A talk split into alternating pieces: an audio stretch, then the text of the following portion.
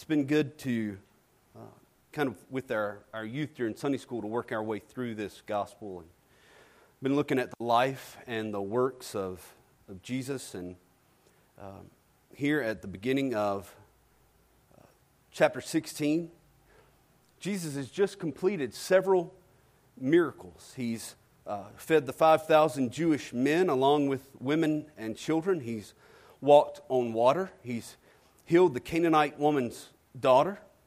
Very unique, very significant because uh, the woman and her daughter were Gentiles. And the daughter was not present when she was healed. The only other time we see something like that is the healing of the centurion's servant in chapter 8. Then we read in chapter 15 that Jesus fed 4,000 Gentile men along with women and children. Just incredible displays of his divine power put on display for, for all to see and to witness, which is really ironic considering what the, the Pharisees and Sadducees ask for in the very next set of verses. So look with me this morning, uh, chapter 16, starting in verse 1. It says, And the Pharisees and Sadducees came, and to test him, they asked him to show them a sign from heaven. He answered them, When it is evening, you say it will be fair weather, for the sky is red. And in the morning, it will be stormy today, for the sky is red and threatening. You know how to interpret the appearance of the sky, but you cannot interpret the signs of the times. An evil and adulterous generation seeks for a sign, but no sign will be given to it except the sign of Jonah. So he left them and departed. Verse 5 When the disciples reached the other side, they had forgotten to bring any bread. Jesus said to them, Watch and beware of the leaven of the Pharisees and Sadducees. And they began discussing it amongst themselves, saying, We brought no bread. But Jesus, aware of this, said, O you of little faith, why are you discussing amongst yourselves the fact that you have no bread? Do you not yet perceive? Do you not remember the five loaves for the five thousand, and how many baskets you gathered? Or the seven loaves for the four thousand, and how many baskets you gathered?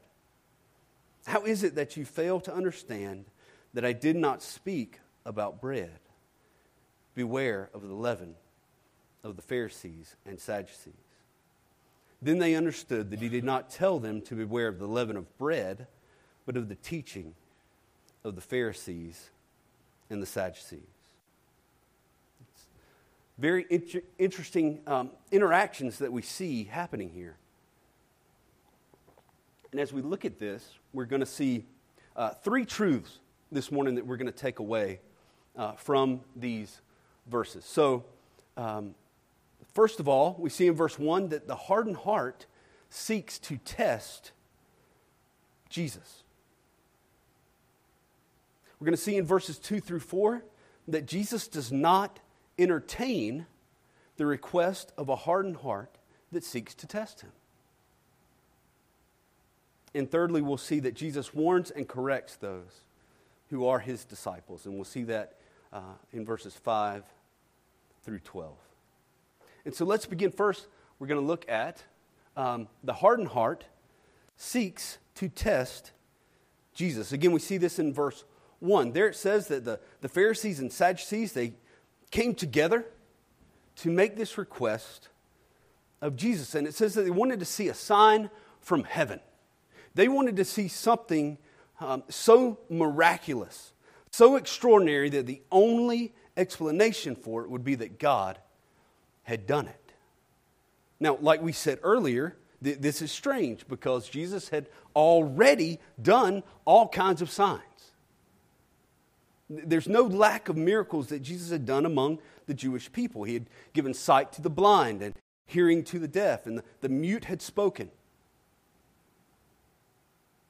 Made the lame walk. He had cast out demons.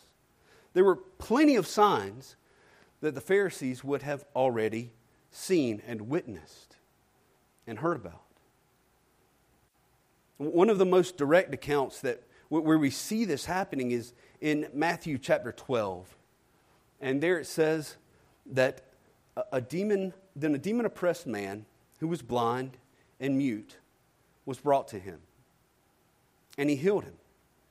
So that the man spoke and saw. And all the people were amazed and they said, Can this be the son of David?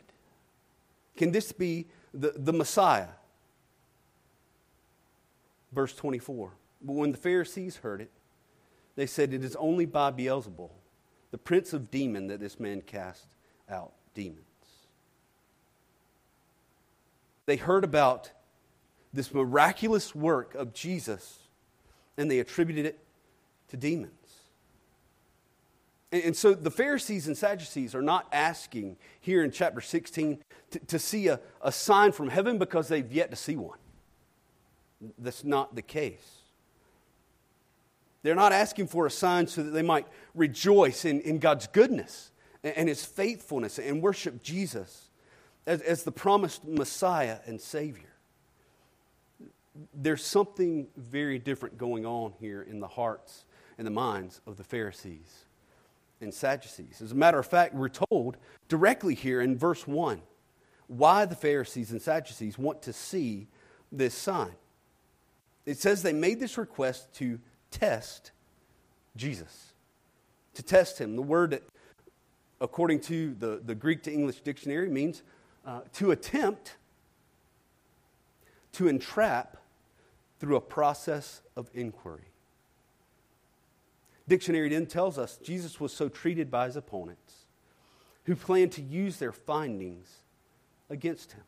So they wanted to back Jesus into a corner to, to get him to mess up, to get him to say something ignorant uh, in public in order to embarrass and to discredit him. That, that, that was the goal. It's what this word means. It's, it's a, a malicious thing, it's, it's ill intent on their part. essentially, they were questioning Jesus to seek an opportunity to very openly and very publicly mock and ridicule him. That was the plan.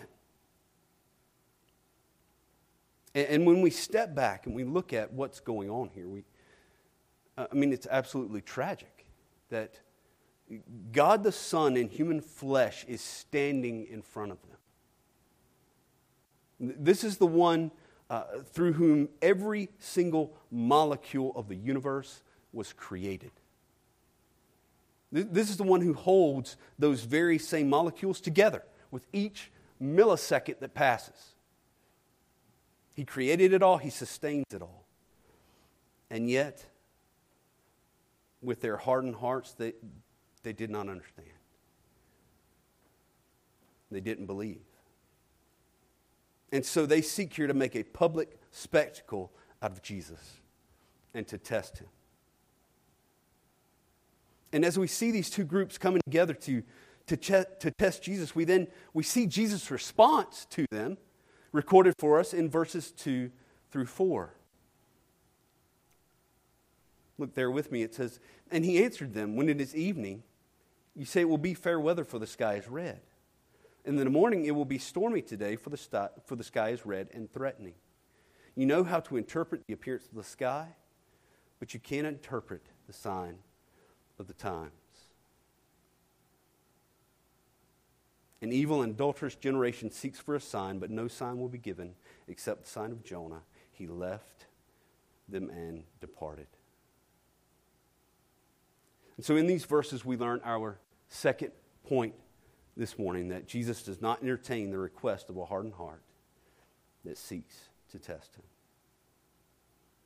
So, Jesus here talking to uh, this group that has come together to, to ask him for a sign, he basically says to them, Look, you can, you can look at the conditions of the sky and know the weather. You can make an observa- observation with your eyes and process that in your brain, and you can come to a logical conclusion based on prior experience and, and, and what you've seen about what it means for the coming day's weather. Do, do all of that with your mind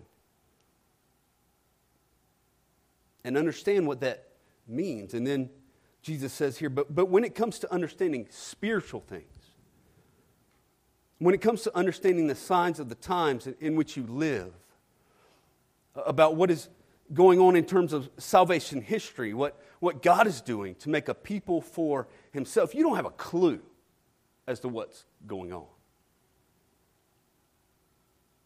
Jesus says, You're better meteorologists than you are theologians. And for a group of proud, self righteous Pharisees and teachers of the law, how do you, how do you think that went over? This is a scathing rebuke that Jesus here gives to them. And when we look at this idea of the signs of, of the times, the, the Puritan Matthew Poole, in his commentary on this passage, he, he gives some examples of, of what the Pharisees should have seen, what they should have known, the, signs of the times they should have recognized. And he writes this Jesus was born of a virgin, as was prophesied by Isaiah. In Bethlehem, Judah, as was prophesied by Micah. At a time when the scepter was departed from Judah, from Judah and the lawgiver from his feet, as was prophesied by Jacob in Genesis 49. That John the Baptist has come in the power and spirit of Elias to prepare the way before him, as was prophesied by Malachi. That there is one who come who opened the eyes of the blind and unstops the ears of the deaf and, and makes the lame to leap as a deer and the tongue of the dumb to sing according to the prophecy in Isaiah 35. And we could add so many more. These men were experts in the Old Testament scriptures and they completely missed it. They didn't see it. These supposed teachers of the law knew the Old Testament forwards and backwards. They were, were so set on doing things correctly according to the law of Moses that they tithed their spices.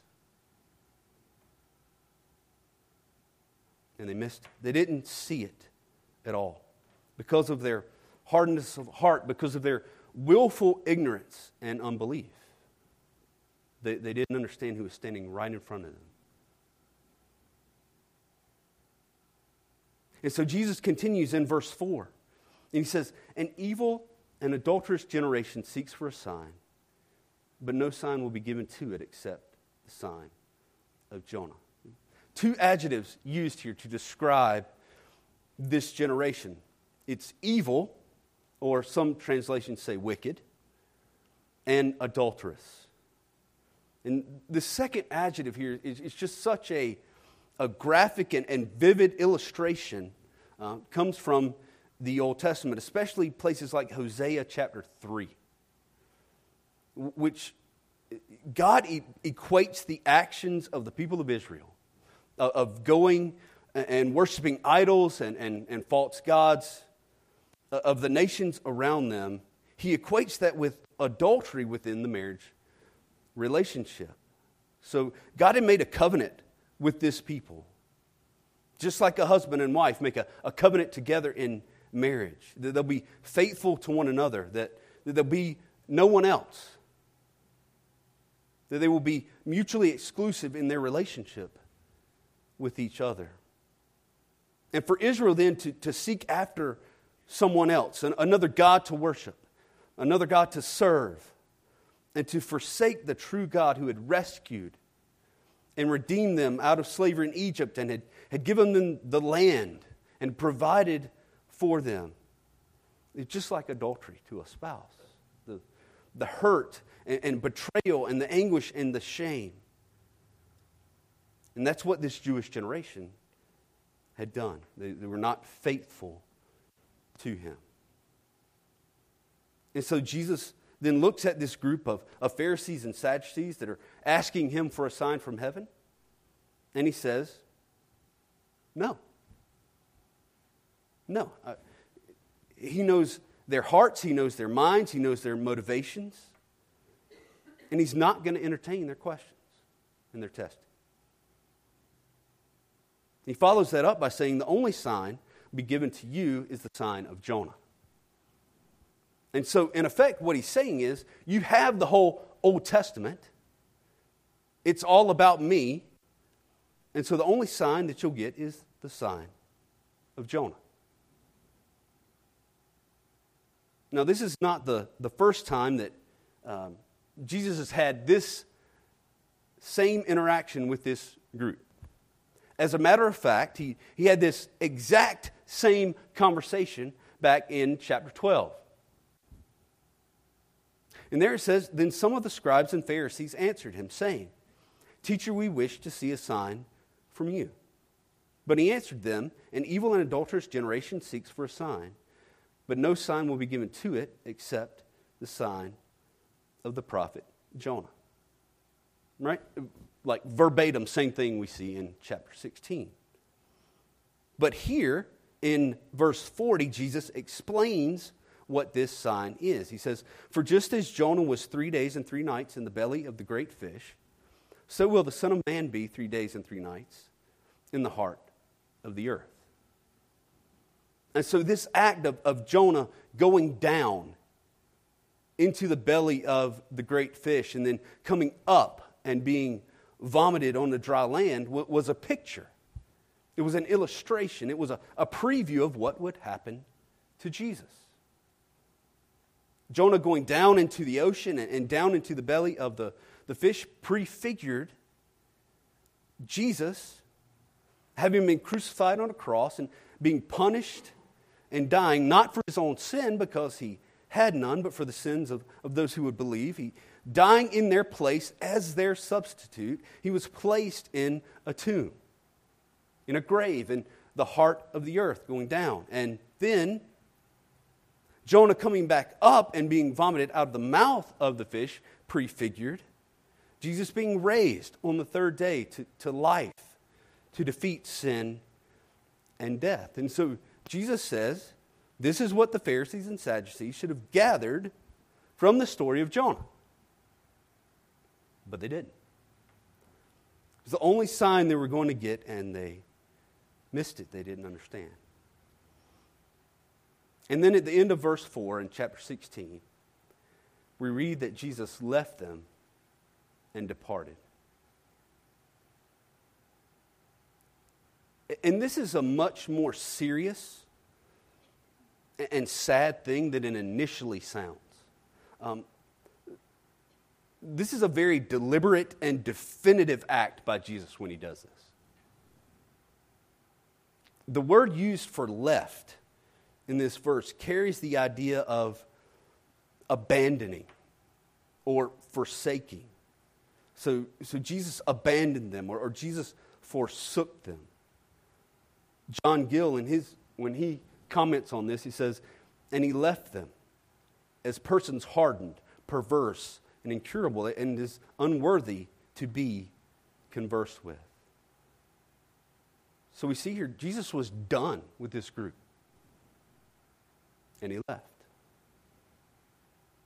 And again, when we step back and consider what's going on, this is, this is serious. This is eternally serious.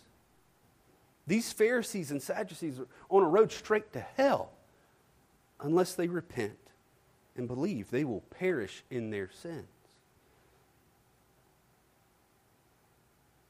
And so we would, normally we would think, surely Jesus should say something to them, right? He should plead with them. If there's even a remote chance that one of these guys would, would repent and believe if he did another sign, I mean, surely he should just do the sign. Whatever might work, whatever it takes, these guys might repent and believe, do that. Yet that's, that's not what Jesus does. Instead, city says, No, I'm not going to give you a sign. And he walks away. This approach to, to the Pharisees is something that we've, again, we've seen previously, back up in chapter 15. Um, when we look at in verse 12, it says, Then the disciples came and said to him, do you know that the Pharisees were offended when they heard this saying? He answered, Every plant that my heavenly Father has not planted will be rooted up let them alone. Leave them alone. Leave them be and move on. They are blind guides. And if the blind lead the blind, both will fall into a pit. Let them alone. Here in chapter 16, he walked away and left them.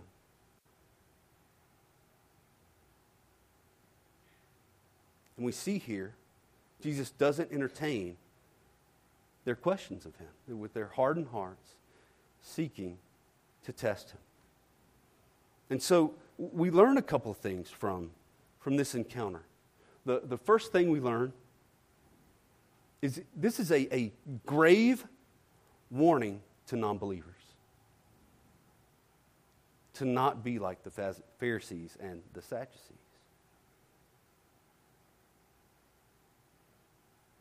Do not harden your heart and engage in, in willful ignorance towards Jesus and towards the truth. Look at how these groups were, were described in these verses. Verse 4, they're, they're part of an evil and adulterous generation. Verse 3, they're described as, as ignorant by Jesus. They don't understand the signs of the times. And in verse 1, they seek to test Jesus with, with ill will and, and this malicious intent of their hearts. And all of these are symptoms of a hardened heart. So then the plea to the non believer is to not approach Jesus in this fashion. Don't come to him with, with pride, some sort of smug arrogance, and, and continually reject the truth that's in front of you. Don't approach this holy Son of God with a, a mocking tone, lest he turn away and forsake you as he did this group at the beginning of chapter 16. In addition to this being a warning for unbelievers, we also see in these verses that it's an example for believers of how to approach those that are like the Pharisees and the Sadducees.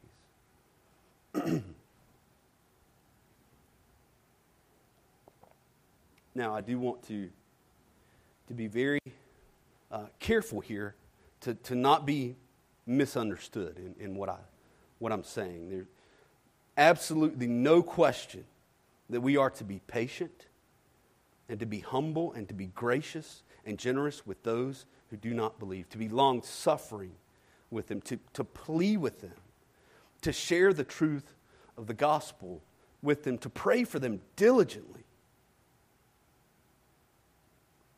But we do see here there comes a time in the, in the face of persistent hard hardness and, and animosity that regrettably we must we, we move on. At least until such a time as, as the individual begins to show some kind of sensitivity or some kind of willingness to listen to the truth. We, we see this in the, the teaching of Jesus uh, to his disciples earlier in Matthew in chapter 7 in the Sermon on the Mount, Jesus says, Do not give what is holy. Do not give dogs what is holy.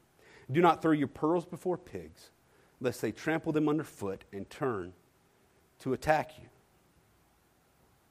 In chapter 10, when he sends out um, the 12, he says to them, And if anyone will not receive you or listen to your words, shake off the dust from your feet when you leave that house or town.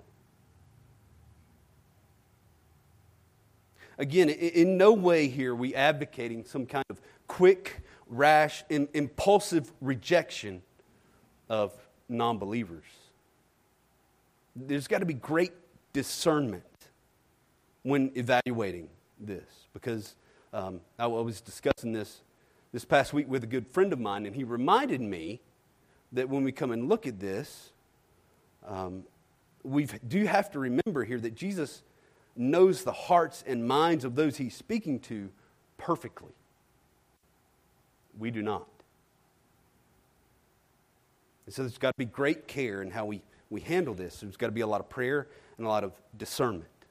But there is a, a biblical principle here that we see that's displayed by Jesus in this interaction with this group. And I, I thought as I was uh, reading this week that Pastor uh, John MacArthur expressed th- this idea really well when he wrote it this way Jesus was not speaking of those who are slow to understand or believe, but of those who, after hearing a clear testimony of the gospel and seeing dramatic and irrefutable signs of confirmation, continue to resist and oppose it. When a person's mind is firmly set against God, we should turn our efforts to others. And indeed, that's what we see Jesus doing here in verse 4. So, this morning we have seen that the hardened heart seeks to test Jesus. Secondly, we saw that Jesus doesn't entertain this request of a hardened heart. And third truth that we see from this text this morning is that Jesus warns and corrects those who are his disciples. So let's read verses 5 through 12 uh, once again. And, and I want you to note the contrast here between how Jesus responded to the group of Pharisees and Sadducees on one hand, over against how he responds to his disciples on the other. Verse 5 says, When the disciples reached the other side, they had forgotten to bring any bread. Jesus said to them, Watch and beware of the leaven of the Pharisees and Sadducees. And they began discussing it amongst themselves, saying, We, brought no bread. But Jesus, aware of this, said, O you of little faith, why are you discussing among yourselves the fact that you have no bread? Do you not yet perceive? Do you not remember the five loaves for the 5,000? And how many baskets you gathered? Or the seven loaves for the 4,000? How many baskets you gathered? How is it that you fail to understand that I did not speak about bread? Beware of the leaven of the Pharisees and Sadducees. And it says, Then they understood that he did not tell them to beware of the leaven of bread, the teaching of the Pharisees and the Sadducees. And as I was thinking this week and kind of struggling how to convey this point, I, I thought it might be helpful to just kind of lay out the, the contrast but between these two groups and see why there's, there's such a difference in Jesus' posture and his response to these two groups of people. So, on the one hand, we see uh, the Pharisees and the Sadducees. We see that they're hard hearted. Um, they approach Jesus with, with this malicious ill intent to, to ridicule him, to discredit him. On the other hand, uh, uh, we see the disciples. We see here that they're, they're going with Jesus. They had been with him for three years, and then we see in this text it says, and they came to the other side of the sea with him. They, they desired to learn. We know that because it, it's literally in the name. Disciple means learner or student. Also, we consistently see them asking questions of Jesus and, and seeking to understand. For example, in going to Jesus and asking him to explain the, the parables to them, they want to know. We also see um, a, a great contrast in the reaction to the way they respond to witnessing a great work of God. In Matthew uh, chapter 12, Jesus healed the, the withered hand of a man, and he did it on the Sabbath. And it's this miracle of this man being restored to health, of his life being radically changed. It was a time that should have been a time of rejoicing and praising God. And it says that the Pharisees went out and conspired against him how to destroy him. To destroy him means to kill, to, to murder him, to get rid of him.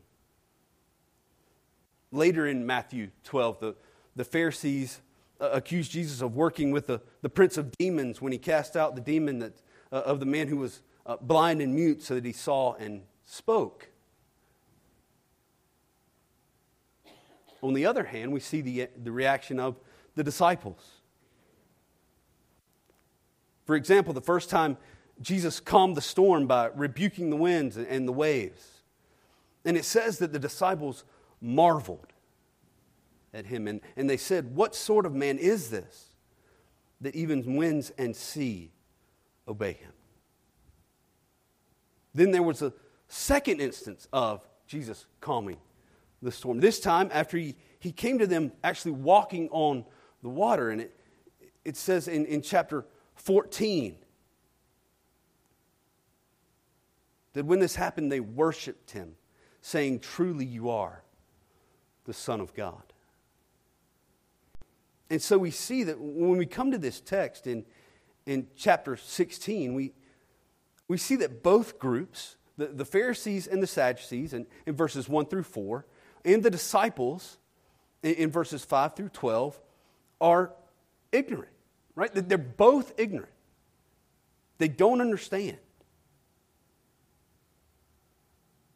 The disciples just as ignorant as the group of, of Pharisees and Sadducees. In verse 6, Jesus speaks in a, a figurative or, or a parabolic way about the teaching of the Pharisees and Sadducees. And remember, just a few chapters back in, in chapter 13, Jesus spent a whole chapter speaking in parables and interpreting those parables for the disciples. The parable of the soils, the, the wheat and the tares, the, the pearl of great price, the treasure hidden in a field. All of these parables, like back to back to back. So it, it, it wasn't like Jesus, you know, teaching in figurative language was, was brand new to them. They, they had heard it before. And just a few chapters later, here in chapter 16, they hear what Jesus says, and they start talking to each other, and they're, we didn't bring any bread. What's he talking about? I mean, the, the point that Jesus was making went completely over their heads. But then we see this incredible, glorious reality in verses 5 through 12 of, of Jesus' patience with his disciples and, and instructing them in a way that he did not do with the Pharisees and the Sadducees. So look with me in verse 8. Jesus says, Oh, you of little faith. This is a, the fourth time, fourth time out of five, that, that Jesus will say this to his disciples in the book of Matthew. So he does correct them, he does call out their lack of faith. But for the disciple here, this is not harsh criticism, um, but instead, this is loving discipline. Jesus goes on from there and continues by asking them five questions in succession, one right after the other. And when he asks these questions, this is a reprimand to his disciples, but it's for a purpose. He's leading them, he's leading them through the questions. And he's like, guys, do you not remember the 5,000? And the 4,000, and the bread that I provided them. If, if I was talking about literal bread, if, if literal bread was the issue, I can take care of that. It's not, not a problem. And at the end of verse 11, Jesus repeats the statement that he made earlier Beware of the leaven of the Pharisees and Sadducees. And then in verse 12, it says, Then they understood he did not tell them to beware of the leaven of bread, but of the teaching of the Pharisees and Sadducees. Now, I'm, I'm not anything of a baker at all, um, but it's my understanding that, that leaven is the part of the bread that makes it rise and, and gives it all, you know, gives it kind of all of its soft and fluffy goodness, right, when we eat it and we, we enjoy it. But there's some interesting characteristics of leaven. And one of these is it takes a very small amount of leaven to do the job. Doesn't have to be a lot. It, it just a very, very small amount compared to um, the amount of dough that you're working with. Secondly, it can be very um, inconspicuous as, as, it works, right? You can't really see it, you can't pick it out until you start to see the effects of it. And thirdly, if you put a little bit of leaven into a, this huge amount of dough, it will not stop until it's infused every single part of it. Like you can't just section it off and, and stop it and have it only work here and not over here. It's going to spread through the entire thing. And so here Jesus is telling the disciples that the, the teaching of these Pharisees, the teaching of the Sadducees, it, it, it's subtle. The, the, the issues might be almost imperceptible a lot of times when they're teaching, which, which is true of, of all false teaching. Because it was, if it was so obvious, then you'd just look at it and say, that's false teaching. So it's very subtle. It's also like leaven because it takes a small amount of, of false teaching to, to completely corrupt all doctrine. Believing wrongly in one area will distort and, and corrupt the way we believe about everything else. And therefore, Jesus says here, beware of the leaven of the Pharisees and Sadducees. So, patient, gracious, loving correction of Jesus.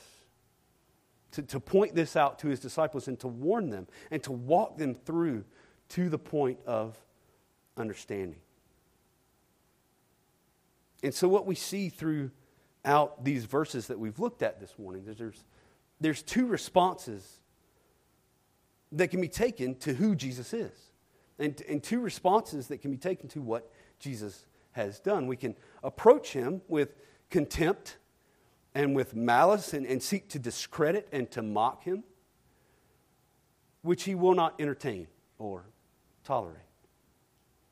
Or we can approach him with humility, with an eagerness to learn, an eagerness to be taught and to be corrected by him and, and by the word. And this he lovingly and patiently does to those who are his. And so we, we've all got to decide how it is we will respond to the truth of Christ and to his gospel. So let's pray this morning. Father, we thank you for the time that we've had together. We thank you for your word.